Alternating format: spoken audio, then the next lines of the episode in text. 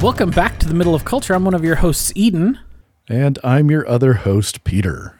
Hey, Peter. So, uh, how you been? What you been up to the last couple of weeks? Um, you know, I, I've been working Busy. and working. I'm trying to think what I've done. I, I've definitely listened to some music lately. Nothing that you know. I'm trying to think. There, there is a uh, Massachusetts area band who dropped a new album. Uh, the name of the band is Chained to the Bottom of the Ocean, which you know I uh, appreciate. I, based on their sound alone, I am going to say that the name of the band is an homage to the 2007 Thou song. We have previously briefly touched on Thou. Um, they did a soundtrack for a video game, if I'm remembering correctly. I think so. But yeah, we talked about him a little bit because you had actually brought him up, and I was like, oh, yeah, no, I've been a Thou fan for, I think I jumped on the Thou train back in their maybe 2013, 2014 release. Um, I can't remember if Heathen or Magus was the first one that I caught on. Uh-huh. Anyway, they have an older song called Fucking Chained to the Bottom of the Ocean. And I'm going to have to just go out on a limb and say this is where these guys took the name from because it is it is doom, but it is very sludgy, kind of nasty, really raw sort of sounding vocals uh, with this real heavy doom stuff. So Sure. I've been getting into them a little bit lately, and you know, a couple new uh, albums. For some reason, I think I was listening to a podcast um, that was talking about. It's a metal podcast where they take an album and kind of listen to it and go through it. And they were. I was listening to the episode on the 1995 album "Demanufacture" by Fear Factory, and so that led Ooh, me. that's a that's a classic right back there. down. Oh, it's a fantastic album, and and it got me, you know, back listening to some Fear Factory again, uh, and so that was a little fun, kind of diving back into uh, Fear Factory's stuff, and then honestly, still slowly working on the wheel of time, but not that much because I just have not had that much time this uh, these last couple of weeks. That's fair. And those books are long, so you know it takes a long time to get through one. it's true. I did. I was, you know, before we started recording, I briefly mentioned that I'll be making a relatively quick trip to Boise this coming weekend. Uh, my 18 year old uh, is running in the state track meet for the 4x200 meter relay because their team pulled off an amazing first place win uh, the other day, coming from literally fourth place due to a, a uh, their first guy thought that it was a false start, so he stopped running, and nobody else did. So then they played catch up, and they were able to win and take first place, which is super cool. So I figure I'll have six, six and a half, maybe even seven hours, because it is not in Boise; it's in Meridian, which is the other side of Boise. But I may have up to seven hours in the car alone this Saturday. I figure that should at least at double speed get me halfway through a Wheel of Time book, right? I, I would hope so. I don't. They're long. I don't really know. They're real long. You know, uh, getting into Brandon Sanderson and his Stormlight archive has sort of rewired my brain when I think of long. I look at the Audible audiobook narration of these, and a bunch of them are in the like high 20 to mid 30 hour range.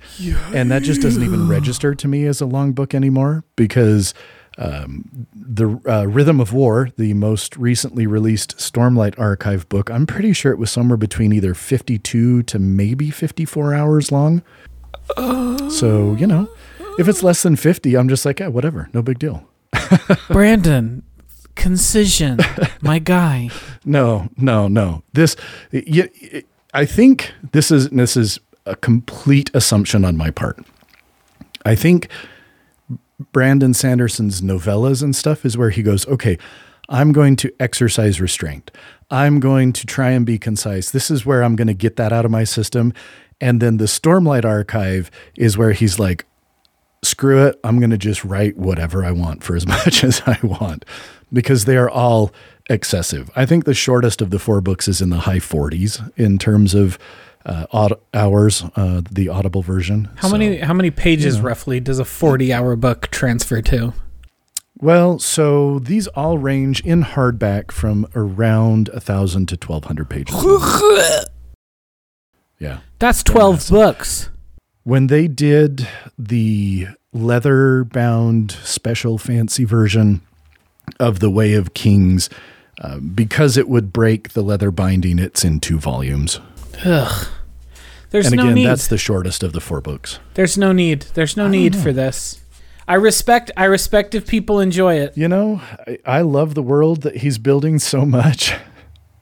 It, it, for me, it's just such a neat world that he's building that I, I love having time to spend in it. So, but I totally understand the it's too much thought. But, you know, like I say, that's about it for me. So, you mentioned beforehand that you've been into a bunch of stuff because of your schedule. So, what you been up to? I have been. I have a list of things. One, two, three, four, five, six, seven, eight things I'm going to bring up. Ooh, exciting. I've had a Let's busy couple of weeks. Um, first off, since you started with music, I too will start with music. Um, so I was listening to a podcast the other day, and they were doing a rewatch of the movie Arrival. Have you ever seen the movie Arrival?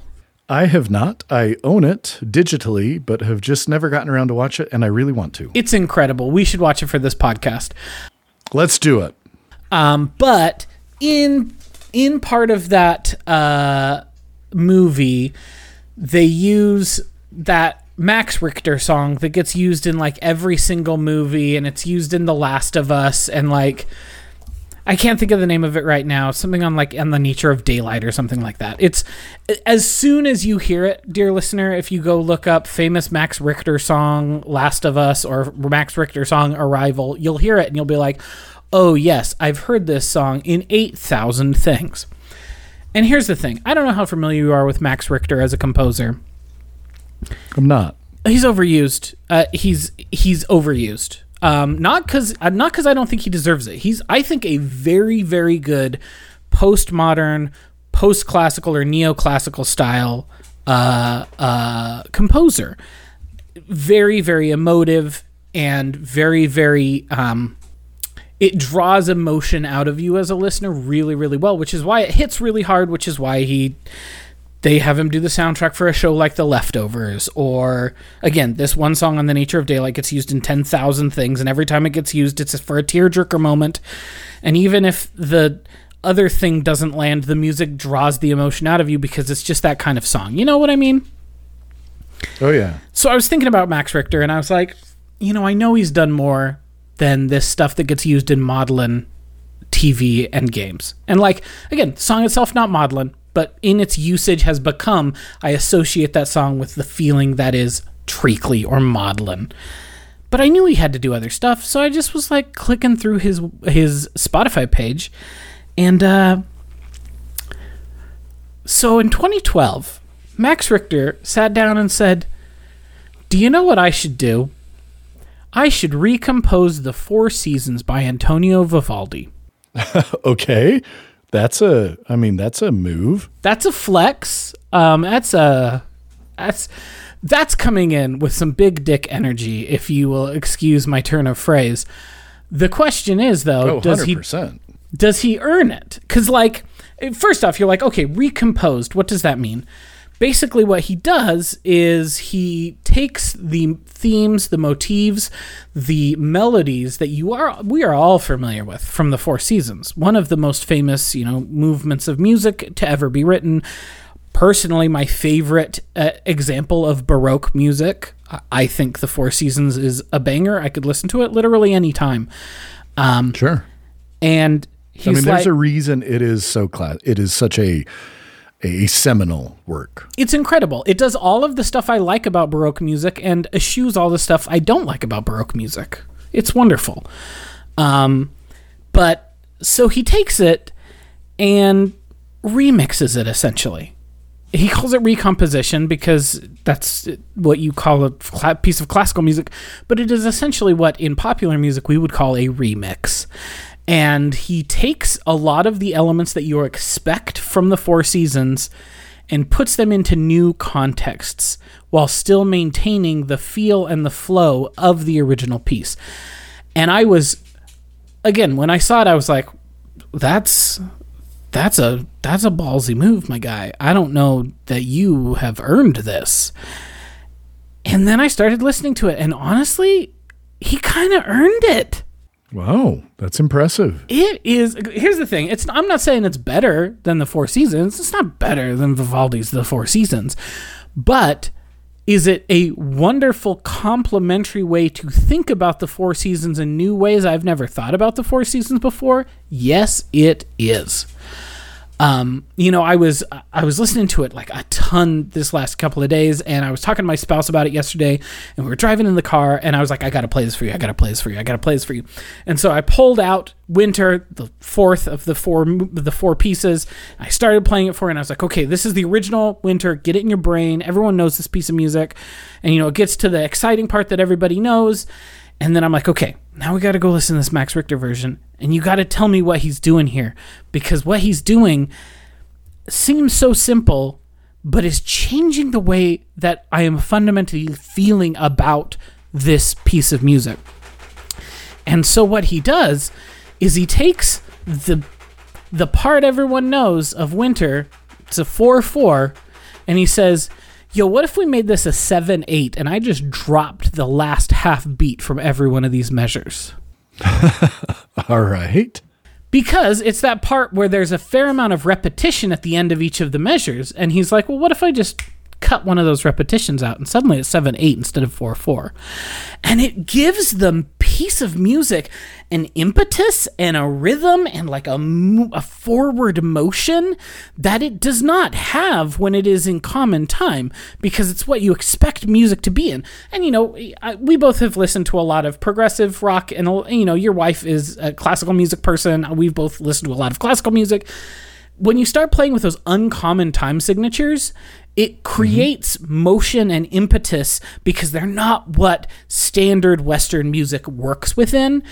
And just a little change like that fundamentally alters the way that you feel about the piece because it, I mean, it is going faster because an eighth of each measure is missing, but it feels so much more propulsive and so much more like it, like it's got a motor underneath it in a way that it didn't used to have. And that's just one example of the sorts of things that he's doing in this piece in this suite of music that is just wild. That's fascinating. Eh, if eh, if you are a four seasons listener eh, if you've everyone's a four Seasons listener who are we kidding? It's one of the most famous pieces of music ever written. I would mm-hmm. really recommend just sitting down 45 minutes and just taking a listen to it and being like, what does he do here? How does he recontextualize things? How does he take famous lines and then add you know a few a, a, couple extra measures at the end with a more postmodern like view towards the way that rhythm and resolution work in music or he takes this, you know, what would be a short melody and he really elongates it in ways that Baroque music simply does not let a single note hang in that way. But Right. You can if it's not really Baroque music anymore. And so he takes and makes this short melody like, you know, 30 seconds long instead of a four second little thing and and like pulls it over the top of the rest of the music. It's really astonishing to listen to. And the more you know the four seasons, and the more you and the fresher it is in your brain, the more astonishing it is to listen to and be like, I don't know how this works so well, but it actually really works. Well, I'll definitely have to check it out. It's really cool. I'd really recommend it. Um, all right, some other stuff I've been doing. Uh, I have been watching a couple of TV shows that I think are worth mentioning. Um, and one of them will lead into some of the games and other stuff I need to talk about. So I'll do that really quick. Um, so, first off, I had a friend who introduced me to an old 80s TV show called Sledgehammer. Have you ever heard of that show? Oh, yeah, totally. I had never heard of it before. And mm. uh, it's really funny. It's an extremely mm-hmm. funny TV show. It, it, for those of you who have, maybe don't know it, unlike Peter, it's basically what if Dirty Harry was like funny instead of not funny. Yeah, a goofball instead of a badass. Yeah, I mean he he thinks he's a badass, but like the exactly the the situations in which Sledgehammer finds himself are absurd um, unlike it, it- absurd played for laughs, unlike in Dirty Harry, uh, in Dirty Harry, which is absurd played for uh, racism. so, Yeah. I mean, I have opinions on the Dirty Harry movies, and none of them are very positive. Uh, I I know our father has fondness for those movies, and I used to until I watched them as an adult, and I was like, "Yo, these are not just racist; these are virulently racist." But that's neither here nor there. So is Sledgehammer, but that's the joke: is that he personally is a virulently racist. Um, and so that's the kind of show it is. It's like, what if Dirty Harry was doing all the Dirty Harry things taken to 11 in a world that realizes that this is comedy and not, and farce, and not to be taken serious. Um, so it's pretty funny. Um, I also have been continuing, I think I've mentioned it maybe, but I have been continuing my watch of the show Star Wars Rebels on Disney Plus. Um, It's just a really good show. If you want extremely digestible, extremely easy to watch 20 minute episodes, you put them on while you sit down to eat your lunch because you work from home and you don't want to be looking at your spreadsheets or your word processor anymore. And it's just really compulsively watchable. It's just a very watchable show. Um, I'm like halfway through the third season, and some really big swings were taken in the second season that were really, really exciting. Um, and so I have just been continuing my journey through through Star Wars that I never got around to watching when it was fresh. Um, and what really what really motivated me to start back on Rebels was I played the entirety of Jedi Survivor in I think three days. Okay, cool. The game rules. That's, all, that's what I'll say about I'm that. glad to hear it. I have not yet started it. We we bought it on the Xbox. Uh, I know that at least Gareth has started it. I don't know if Alex has. Uh, Gareth, though, I will say, is now uh, completely uh, consumed by Tears of the Kingdom. Yeah. So I don't know when he's going to get back to it. Yeah, we've talked about that. But That's fair. No, I That's fair. definitely want to. Uh, I definitely want to give uh, Jedi Survivor a try.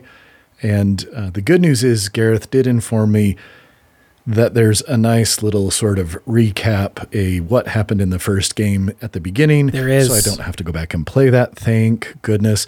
I don't know whose idea that was. Whoever it was, they deserve some kind of medal because, hey, you know what?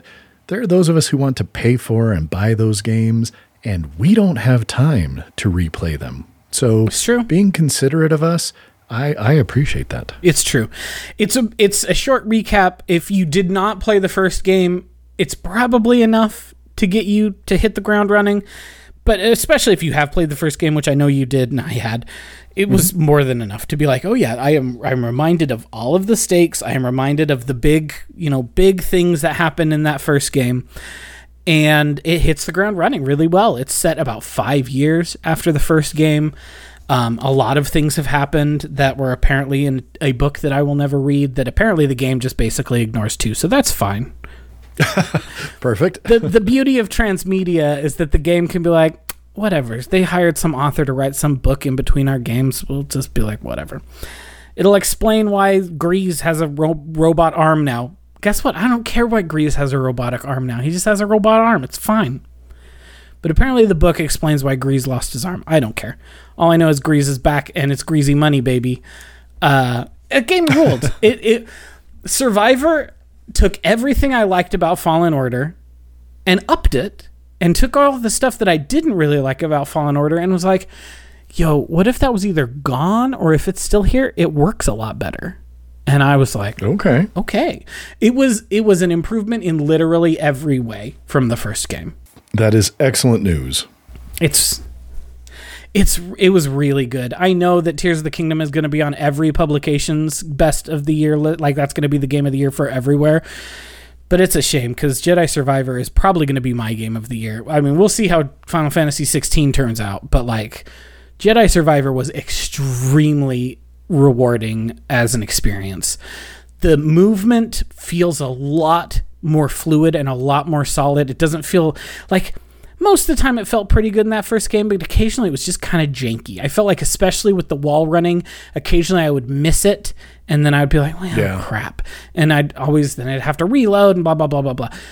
It the the movement feels like they've clicked it into place better this time, which is You know what I, I could only hope is that somebody from oh gosh, what is it? Respawn Mm-hmm. who made the Titanfall games could have, could help them out with that because Well, they man, made this game I too. have- oh, is it the same team? yeah, it's the Titanfall team that makes Jedi Sur- J- Jedi Fallen Order and Jedi Survivor, but Oh, see, I didn't realize they'd made Jedi Fallen Order. it didn't work as well in that- Jedi Fallen Order as it did in Titanfall 2. I was going to say in Titanfall 2, it was the best I think I'd ever felt. Like I've never had game movement feel as as just good and kinetic as it feels in Titanfall 2. Well, So I, I will say Survivor is a lot closer to Titanfall Good. 2 than it was to Fallen Order. It feels a lot tighter. There are parts where you are legit off the ground for 30, 45 seconds because you are doing weird Jedi uh, hyper competence stuff. And, like, also a nice thing about it, they don't take your abilities away, which is one of the things that almost always happens in a sequel like this. Is they're like, well, we'll take you back to base one and uh, to you know first base, and then you got to go back and get all of these things that you lost. No, I got my Jedi double double jump from the very first part of the game. I'm a Jedi, of course I can double as jump. it should be. That it's makes fine. sense. Of course I can do all three of the lightsaber stances that I unlocked in the first game. It's fine. I'll give you two more in this game, and they're both better than the ones in the first game. There you go. I mean, that just makes sense. This one gives you this one gives you lightsaber and gun. I like it. I like it. I'm looking forward to playing it. How can you lose? Also, it gives you also it gives you two-handed lightsaber. It gives you Zweihander style lightsaber, and they make it seem like it's heavy. Why is the lightsaber heavy? I don't know, but he's sure swinging it. he's sure swinging it like it weighs forty-five pounds, and it rules. That's awesome. Anyway, I'm I, I it. really liked it. I fell in love with it. I liked the first one a lot. I think we've talked about it, but this one was Mm-hmm. better in every respect. I felt like the the story was simultaneously smaller but more important than the first game. And there is a there is a series of set pieces on a certain planet at about midway, maybe 60% of the way through the game that is astonishing and one of the coolest set pieces I've ever played in a video game. And I don't want to tell you anymore because it would spoil it. But if and when you play that game, we need to have a spoiler chat about it here because that that sequence, um, at the end of a big temple sequence, that's all I'll say is like, Okay. yo, it's really good. Well, I will definitely be playing it. I'll just need to uh, kick some butt and get people off of the uh, Xbox so that I can have a shot at it. But uh, Well, luckily, sounds- luckily, Tears of the Kingdom's on the Switch, so that's one less person you got to kick off. correct. I'm only going to have to fight for time from Alex. So Well, after I finished Jedi Survivor, I was like, well, I need to play more video games, and so I played three other video games. Not to Holy their, cow. not All to right. completion, but I played a, a fair amount of them and worth mentioning. Um, I, I think I mentioned a few months ago that I was playing a little bit of Atelier Ryza, which is one of the Atelier games. I've mentioned them before. They're like a series of JRPGs that entail you being like a young woman running a an alchemy workshop. Um, And Ryza didn't really click with me, but I think it would now after I've played more of this other one because I've been playing a fair amount of Sophie, which is from the trilogy before the Ryza trilogy. They basically usually come out in trilogy sets. This company has made like 20 of these suckers in the last 20 years. Like these Jeez. there are a lot of Atelier. Uh, most many of them aren't even available in English. But like they have not wasted time making Atelier games. And it's cuz they're fairly simple. Like Atelier Sophie, I go to places, I fight monsters if I need to, or I collect stuff, and then I go back to my uh, my workshop, and I brew potions and shit. Like I throw things in my alchemy cal- cauldron. I like try to make them fit on the board so I can get more bonuses, and that's like the whole game. Like it is the ultimate in podcast game because like most of the time I don't need to be paying any attention to any. There's not really any story. I am just Sophie and her friends running around fighting monsters, collecting ingredients, making potions, selling them to the townspeople so that I can make more money. Like that's the game. Very cool. But I'm really enjoying it. Um, I also uh, I, I have mentioned on the podcast a couple of times that I that you know I've played a, a fair amount of Genshin Impact, um, which is like what if Breath of the Wild was anime girls. Um, which, uh, yeah, let's. What if Breath of the Wild was free, had extremely predatory gacha mechanics and anime girls? Okay, that's Genshin Impact. Um, I- again, I like that game a lot, but I'd be the first one to say that the gacha mechanics in that game are extremely predatory and should be illegal. Because it would be way too easy to bilk people for money, and they have. They've made billions of dollars on that game, like no question, billions of dollars. So like people are getting taken advantage of by a very clear gambling system built into that game. So that's indefensible. However, I, I do still play the game. I just don't engage with that stuff. But that company put out their newest game in the last couple of weeks called Honkai Star Rail, which is a the way I would describe it is baby's first turn-based RPG. Because Okay. Because it's like you know I, I've played a fair amount of those Persona games. We've talked about them here. You're running around. You're running into monsters. It starts a two uh, a turn-based uh, um, combat where you are trying to find elemental weaknesses and use your elemental attacks that are strong against the weaknesses of enemies and trying to buff your weaknesses in the face of attacks from enemies. That sort of stuff. This is like that, but a lot simpler than Persona is. Because, you know, in Persona, you've got eight spells on each one of your characters and each one of your personas. This game has two buttons it's basic attack and special attack. And then you also have an ultimate, but that's like it.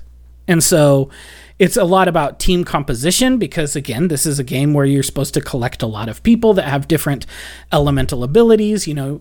So you'll see when you're going into a battle, okay, this battle, I need to have some sort of electricity, I need to have wind, I need to have ice, and I need to have, you know, physical, like just fighting because that's those are the recommended elements. So I got to look through my roster, see who I have, and then go into the battle with them. Um, and I'm really enjoying it. I think that the story is really well done. Um, I really like a lot of the characters in the game, and the the way in which the combat is it, not dumbed down, but like simplified enough to not make me work really hard. Like I don't there's never a point where I'm sitting there for a minute thinking I'm not sure what I should do. Like it is 5 to 10 seconds deciding what should my course of action be because I can't change I can't do things like change turn order. I can't do things like, you know, uh, there's a lot of the stuff that would be in a more complex turn-based game that just is not there. So a lot of it is just like, okay, I got to plan ahead a little bit, but I'm not doing like I'm not playing like big brain mastermind where I'm thinking 30 moves ahead. I'm only thinking 3 or 4 moves ahead. And it's it's fairly simple but still challenging enough and rewarding enough that I'm having a good time with it. And again, it is free with extremely predatory gacha mechanics. So if you are not a person who is um, prone to gambling, then I think it's a great game because I have not spent a single penny on it and I've had a great time and I'm keeping playing it for now. And I'll never give them a penny, but it's fine. It's a fun game. If, however, you Cool. are the kind of person who has to deal, who has trouble with gambling, do not ever play a Hoyoverse game. Don't do it. Don't do it. Don't do it. Don't do it. Because you'll spend ten you'll spend ten thousand dollars to get the perfect team with the best meta. And why? Why did you do that? Why did you spend ten thousand dollars on a video game? Don't do that. Yeah, no. And then the last thing I will mention, I know we've been going for almost a half an hour at this point, but I had a lot of things I've done. Um, I am almost done. I'm almost done with the game Daemon X Machina, um, which is a mech game because so FromSoft, people who make your Elden's Ring and your um, your Dark's Soul, um, they they've got a new game coming out, Armored Core Six: Fires of Rubicon. They made the Armored Core games back in the early 2000s. Big mechs, big fights, incredible set pieces. They look great. I've never played one, but they look incredible. And I'm like, maybe I should try Armored Core 6. And so I was talking to some friends in a Discord and I was like, I am interested in the Armored Core series. And they were like, well, do you want to pirate things or do you already own this when they gave it away in the Epic Game Store for free? And I was like, oh, Daemon X Machina is, hey, you guys aren't putting out Armored Soul, Armored Core anymore, so we're just going to make an Armored Core. And they're like, yes, that's exactly Okay. what it is. Um, so in terms of the gameplay, apparently Daemon X Machina is just like playing an Armored Core game, and I have been having a great time building a weird Nice. big mech and figuring out which weapons to put on it and how how which legs do I need to put on? Because is it more important that they're they've got better armor? Is it more important that I can scuttle along the ground faster? And it's the story sucks. It's dumb. It's real it's really poorly told. But the mech on mech action is extremely fast and extremely fun. Um, and it's not that long and I got it for free. So I'm gonna finish it. I've got like I think four or five missions left to finish the game, so I'll probably finish it tonight or tomorrow, and uh, I'm happy with the time I've spent with it. Cool. All right, but speaking of things we should know whether or not we were happy with the time we spent with them, it is time to talk about Gamera 3 Revenge of it is. Iris. We are wrapping up our coverage of the Gamera trilogy from the 1990s with the end. It's the end. It's all over. So before we go into the uh, the summary, what did you think about this one, Peter? Well, so I texted you and a little inside baseball. We're recording a few days later than usual because, again, life was just kind of crazy for me the last few days. And so I had texted Eden and told them, uh, I'm looking forward to talking about this. I have feelings. And so I'm just going to start with my feelings. Please. And I think the best feeling, the best way I can express those feelings is to say it was profound disappointment. Okay. Yeah. Go on. I did not enjoy this one. Okay. I did not think that it was bad. Uh, it- it's not something where I was, you know, like, oh my gosh, what a terrible movie. But it felt very different. to me. Yes. And I'm really interested to hear your opinions on this. But the, the I think the key thing for me is the first two movies felt like big kaiju, you know, just let's go kind of mm-hmm. movies with some other things peppered in, you know, some some what are we doing to the planet and you know like you you had talked about you know Gamera's kind of connection with humanity and this sort of thing but this one to me felt like this is much more of a psychological movie that happens to involve big monsters yeah, I 100% agree with that analysis of it. And I was coming into this off the high that was Gamera 2, where it's like, hell yeah, big monsters beating each other up. And this one, while it still has some of that, that part felt way less important or central to the movie. Sure. Like again, it felt like even in the big final battle between Iris and Gamera, it felt like what was happening between the two monsters was the sideshow. And what was happening with the human characters and you know this one girl and, and and her link to Iris and and you know then then Asagi and kind of her previous link to Gamera and everything, it felt like this was much more the focus of the movie. And I'm not saying that's bad, but it's not what I was coming into it for. Yeah. The feel of this one is very different than the first two. Oh, huge, hugely different. And I'm glad to hear you say that because uh, I, again, the neophyte that I am when it comes to these types of movies, I thought well, maybe it was just the mood I was in the night I watched No. it, or maybe it was this, or maybe it was that, but it did. It felt so incredibly different. And again, not bad. I want to make it clear. I did not feel that this was like a lesser movie than the first and second. I don't know if I, I feel like I could really opine on that. But what I definitely felt like was that for me, what I had enjoyed so much about, especially the second, but also the first, like they just felt fun. This movie did not feel fun to me. No. This one does not have the the the attitude and the sentiment of this film are very different than the other two.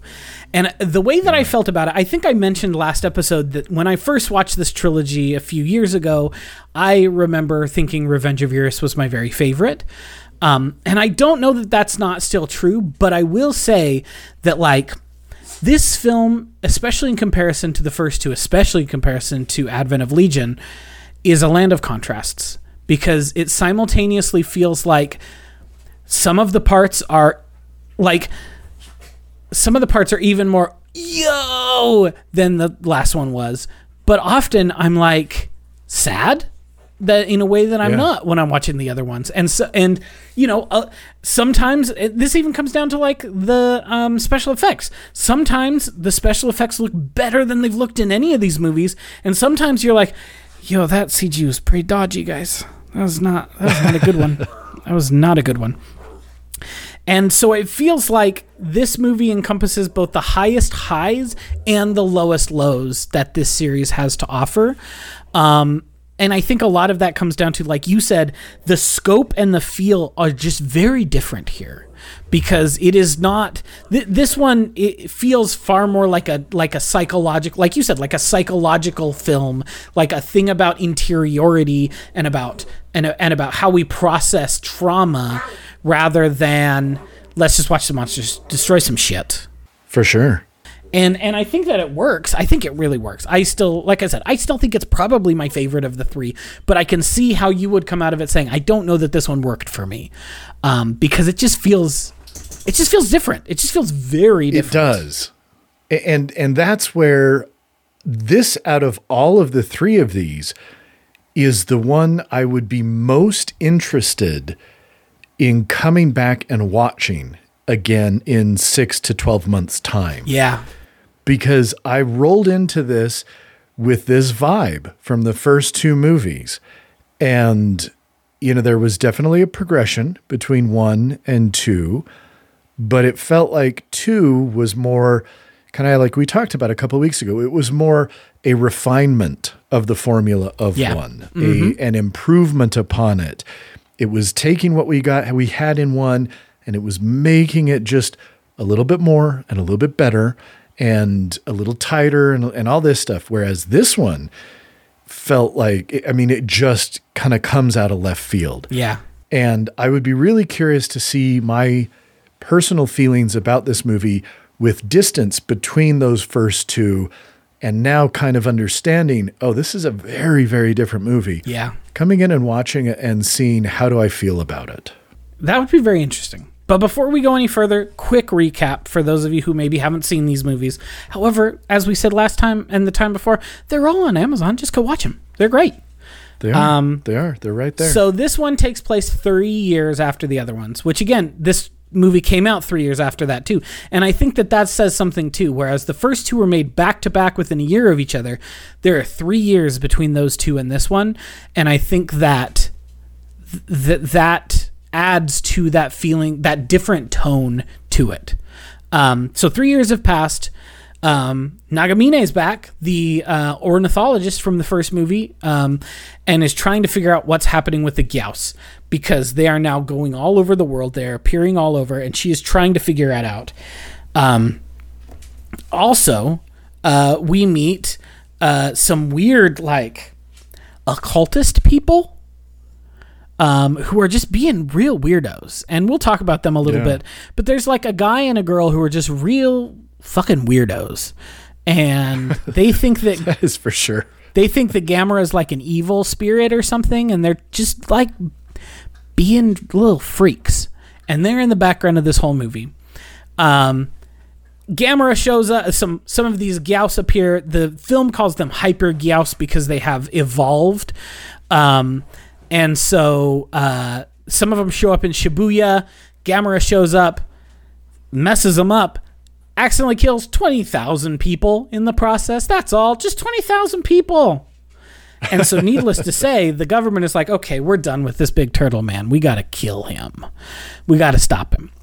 Um, and while all of this is happening, we're also getting the story of Ayana, who is a young girl whose parents were killed by Gamera accidentally in the Gyaos fight in the first movie. This is, you know, flashbacks to the first movie when Gamera, when Gamera is like thrown into a building by the Gyaos running into him. Oops. Her parents were in there going after her cat Iris, who wouldn't come out from under the bed. Now her parents are dead, and she watched Gamera destroy the entire building that her parents were in. So, needless to say, girl holds a grudge. yes, she does. And so she has been moved out to the country now. She's not in Shibuya anymore. Or I guess she was in Tokyo in the first movie, but uh, she's not in Tokyo anymore. She's out in the village, the country village with her, you know, like aunt and uncle or whatever.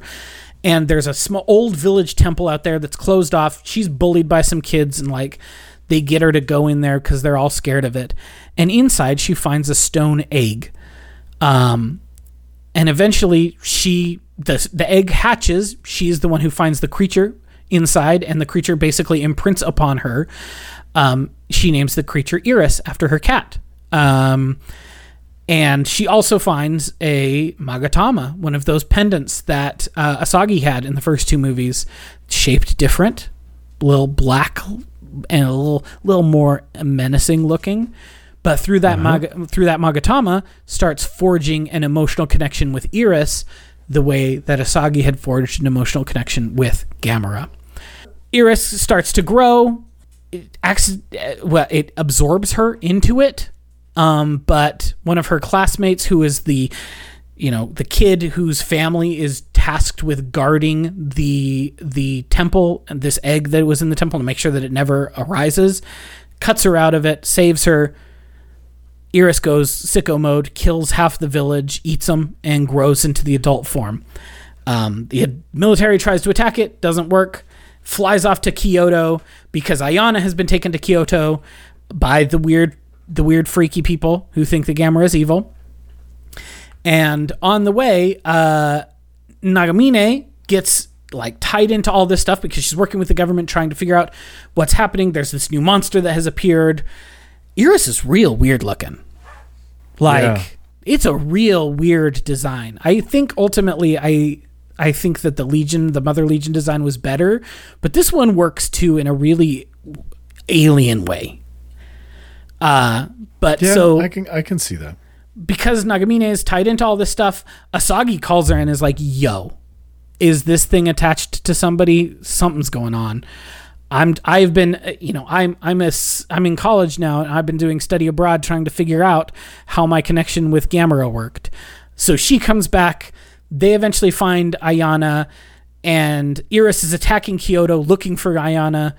Gamera shows up. They have a big in midair battle, which, like I say, the CGI is pretty dodgy in the ed, the aerial battle. But once they land, we're right as rain when it comes to the f- the fights. Um, but they land into the train station in Kyoto, um, and the monsters run into each other. They're fighting on the ground. Iris kicks Gamera's butt, you know, even worse than the Mother Legion did in a lot of ways. He like Oh yeah. impales him through the middle, like you can see through him, and just like leaves him there on the ground. Um, and then Iris goes and picks up Ayana and shoves Ayana into its heart, um, and and therefore like having that like that that connection that it was building from when it was a little baby. Also, the weirdo freaks get killed by the train station falling apart, and the weirdo freak dude is like, "Oh boy, I'm dying. This is scary." It's real weird. His character does not work for me. I'll just say that the the weird lady, Not at all. the weird lady. I get it. This works. The weird computer programmer guy who makes a video game about how mana works. Don't get him. But no, that's neither here nor there. So Ayana gets sucked into Iris, realizes that her hatred and bitterness have created this monster, and is like, oh no, what have I done? And right as that happens, Gamera gets up, shoves his hand into Iris's chest, pulls her out, and saves her. Um, and so Iris gets mad, impales Gamera's other hand and starts sucking energy out of Gamera. Oh, because that's how that's how Iris grows. Iris doesn't have a mouth. Uh, it impales things with its tentacles and then sucks the juices out of it, and that's how it grows and gets stronger. So it impales Gamera and starts sucking Gamera powers out of him, um, and like creating fireballs with Gamera's DNA that it's sucking in. And so Gamera does the most heavy metal thing that he has done in any of these movies. Yes, he does. Fireballs his own hand off, absorbs the fireballs that Iris was making with its tentacles into a fiery fist of doom, and just like pile drives it into Iris's open chest wound that he ripped a kid out of earlier. Which obviously that's that's game over, guys. That's game over. He punched him in the heart with a fire fist. Um, and so Iris is dead. Uh, Gamera sets Ayana down, um, and Nagamine and Asagi are trying to revive her. They don't seem to be doing anything. Gamera war- roars, awakens Ayana, and then she looks up at him. They like make eye contact, and then he starts to shuffle away. And she's like, "Why? Why would he have saved me?" And then the movie ends with one of the bleakest possible endings I could have imagined they gave this movie. As thousands of Gyaos start swarming the coast of Japan, ready to dive into Kyoto, and Gamera, missing a foot, or missing his arm, a huge hole in his chest, just le- like leans back and roars to the sky. And Asagi's like, he's gonna fight till it's over. That's that's what he does, and that's how the movie ends with like this almost nihilistic ending as Gamera roars in defiance as the city is in like flames and carnage around him, and thousands So of Gyaos and thousands of Gyaos are about to descend upon him. And that's the movie. That is Oh, the movie. And then it ends with the title Gamera colon 1999, the absolute guardian of the universe, and that's how the movie Uh-huh. ends. it's a yeah, it's a weird one. It's a really weird one. I think it really works, but it feels so different than the other two. Yeah, it really does. And like, I think the reason it works for me, even though I wish there'd been a little more Gamera in it, always, always could use with more monsters in the movie. But I also understand there's a lot less of him in this one than in the other two. Also, he looks meaner than ever in this one. I think I said last time he's going to get meaner looking. Oh, he's real mean Yeah. looking in this one.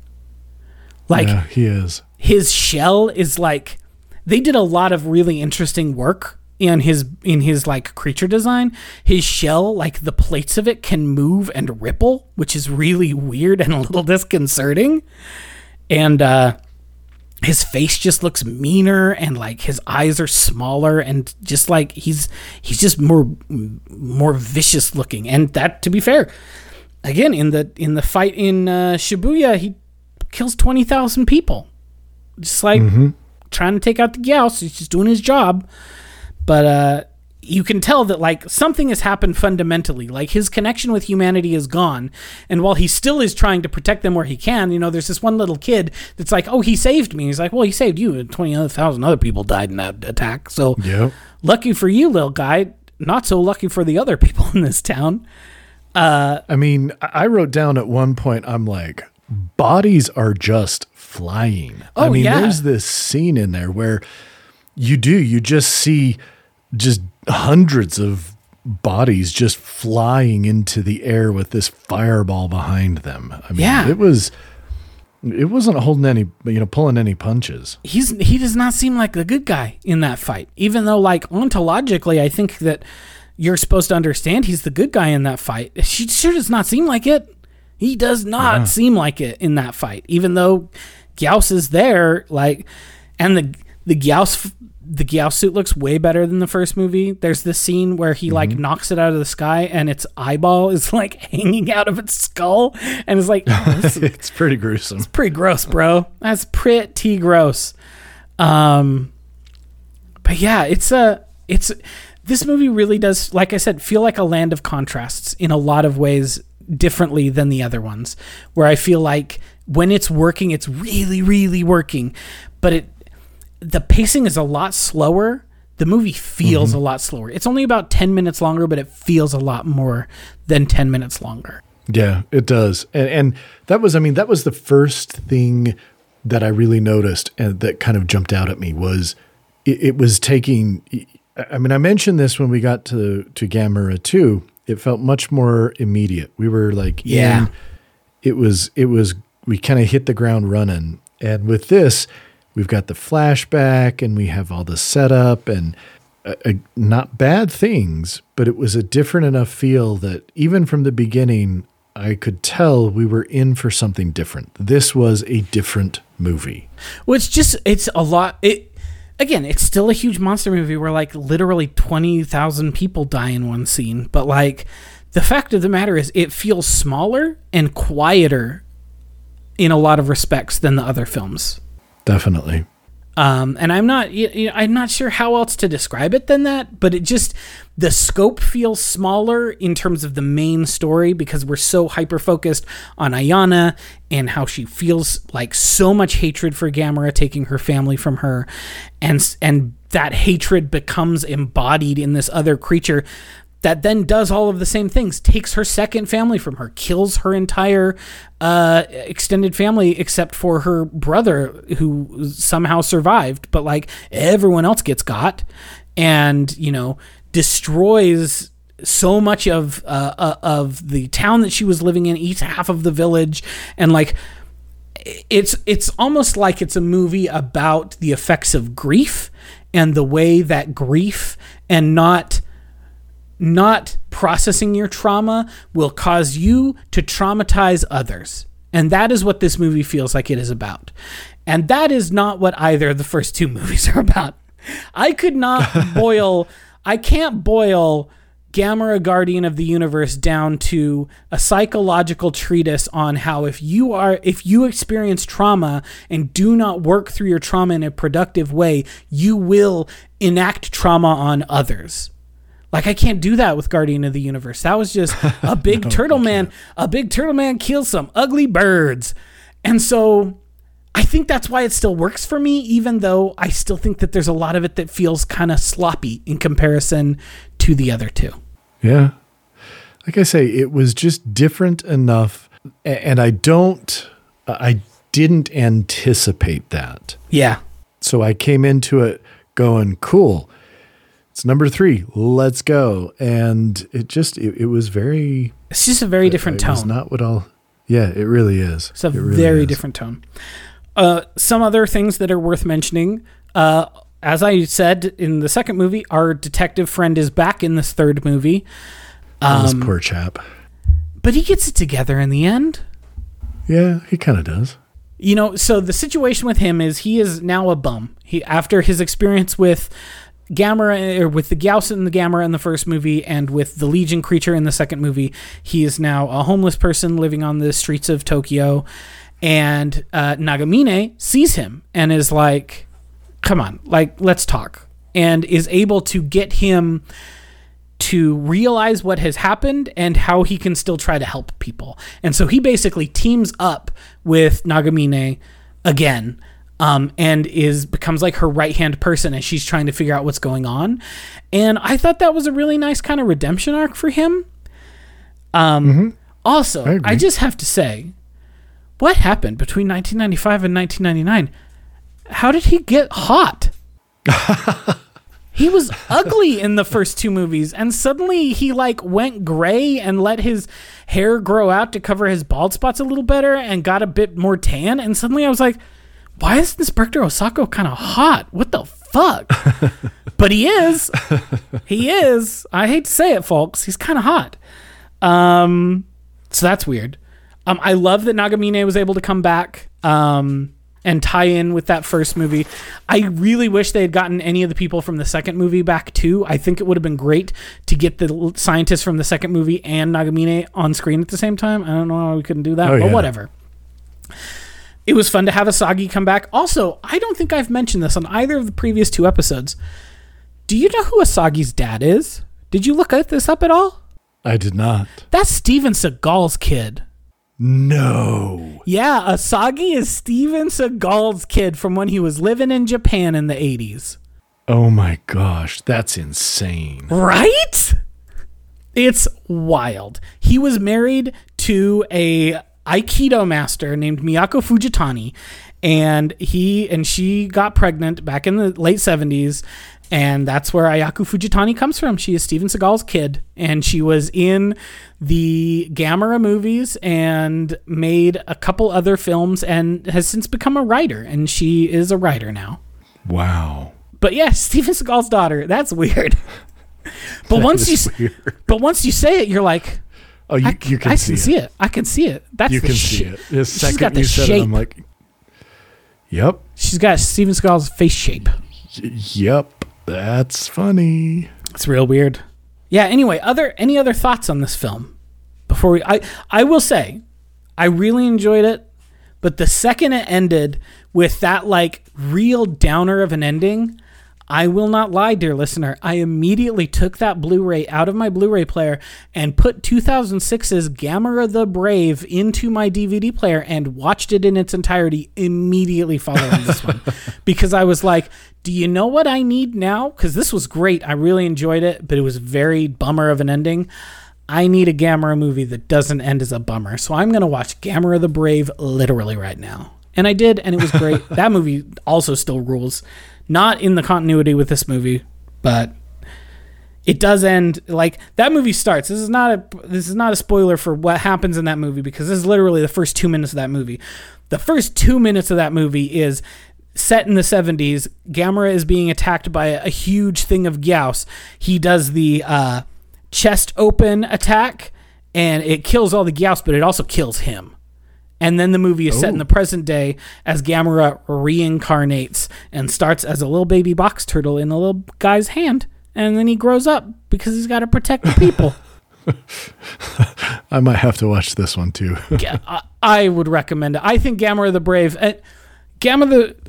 I still think this m- trilogy is probably better, but Gamera the Brave is one of my very favorite kaiju movies ever. It is so more it's so much more guileless and like clearly designed to be like a kids feel good version of Gamera like the Showa era Gamera had been instead of this darker more serious version of Gamera and honestly it really works in uh, a, as a follow-up to how dark this one ended like I say, I thought this was interesting. It wasn't what I was coming in for. It was a bit of a kind of a hard turn. yeah uh, which I do. I think that with a little bit of time and a little distance, I would be really interested to see my thoughts in going back and watching it again. So I might have to do that. But, you know, really, I think a, a number of months, you know, six, 12 months down the road, really give myself some distance and then see.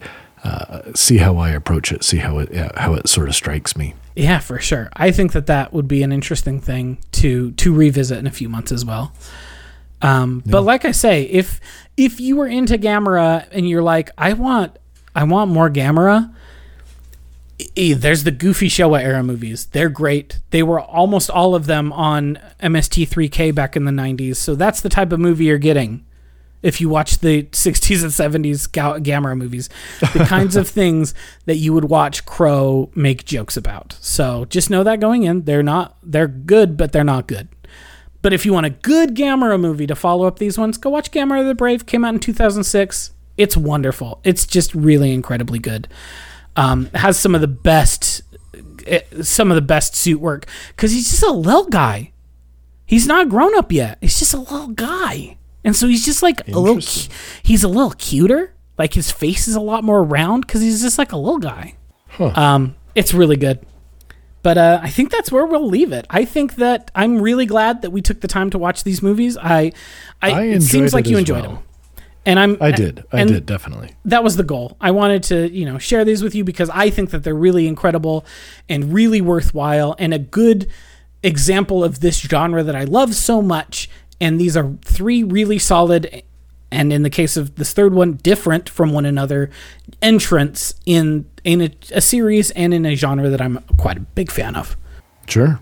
No, it was it was a very interesting uh, uh, set of movies to watch, uh, and I'm glad we watched it. So Well, I'm glad you enjoyed it. And uh, with no further ado, then I guess we'll wrap up now. If you have any uh, questions or comments you'd like to share with us, you can always email us at feedback at the middle of culture culture.com. Um, go ahead and leave us a review wherever you listen to podcasts. Leave us five stars because five stars makes um, Gamera really happy. and maybe he'll maybe he won't kill twenty thousand people if he's happy. I don't know. Maybe that's he's on. He got up on the wrong side of the bed. He saw that we got two stars from somebody. It's true. It's true. All right, and so then until next time, have have a great week. Yep. Thanks, everybody.